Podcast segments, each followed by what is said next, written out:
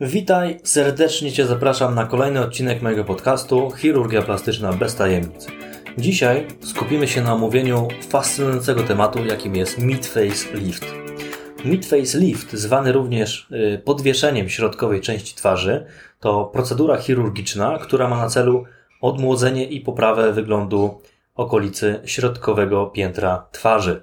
Główne cele estetyczne mid-face liftu to podniesienie opadających policzków, spłycenie brust nosowo-wargowych oraz przywrócenie młodszych i bardziej harmonijnych proporcji twarzy. Skąd w ogóle bierze się potrzeba na wykonywanie tego typu zabiegu? W tym celu postanowiłem omówić, jak przebiega proces starzenia się twarzy. To powinno pomóc Wam zrozumieć, na czym polega ten zabieg.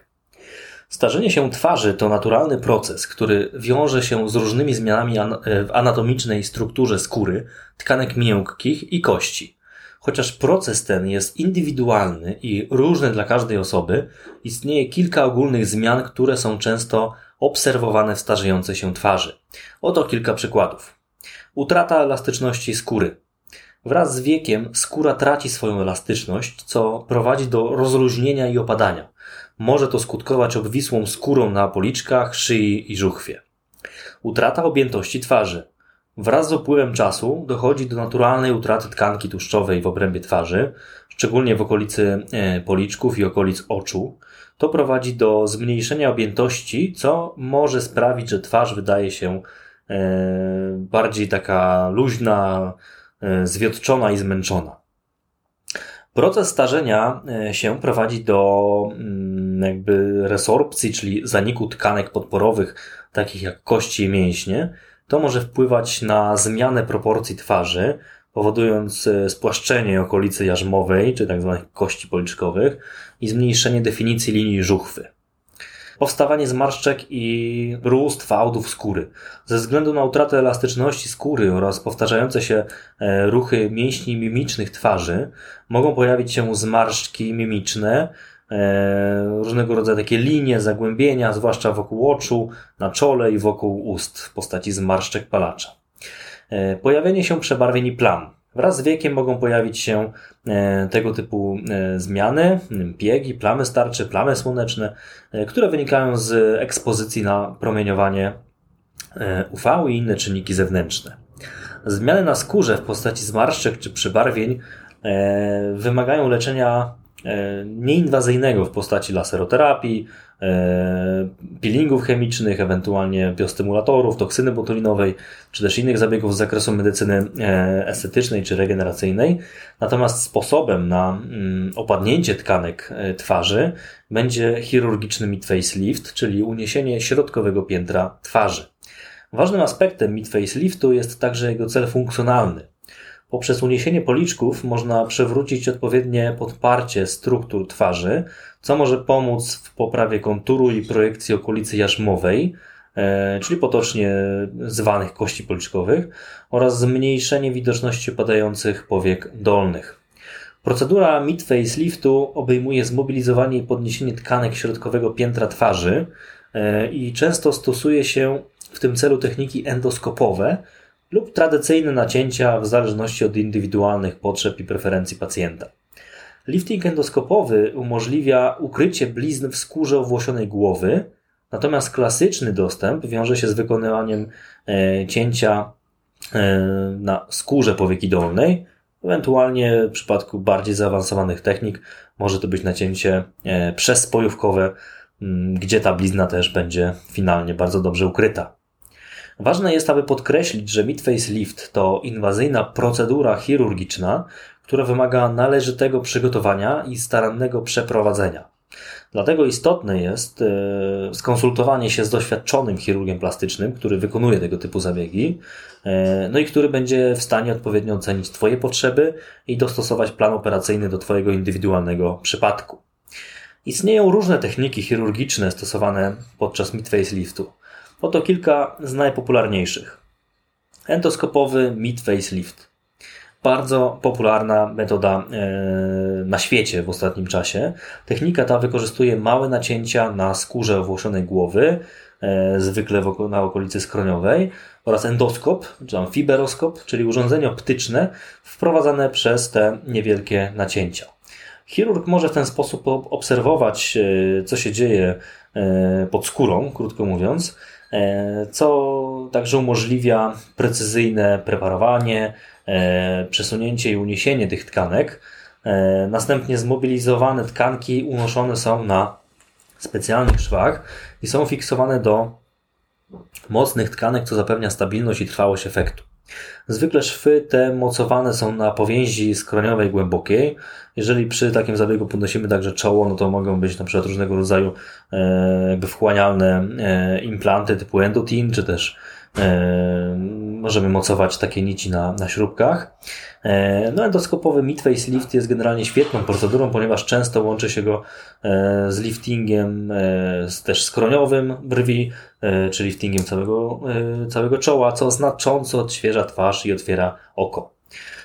Czasami zamiast szwów można użyć, tak jak właśnie wspomniałem, endotinów, czyli takich wchłanialnych implantów z ząbkami, na których zakotwiczamy uniesione tkanki.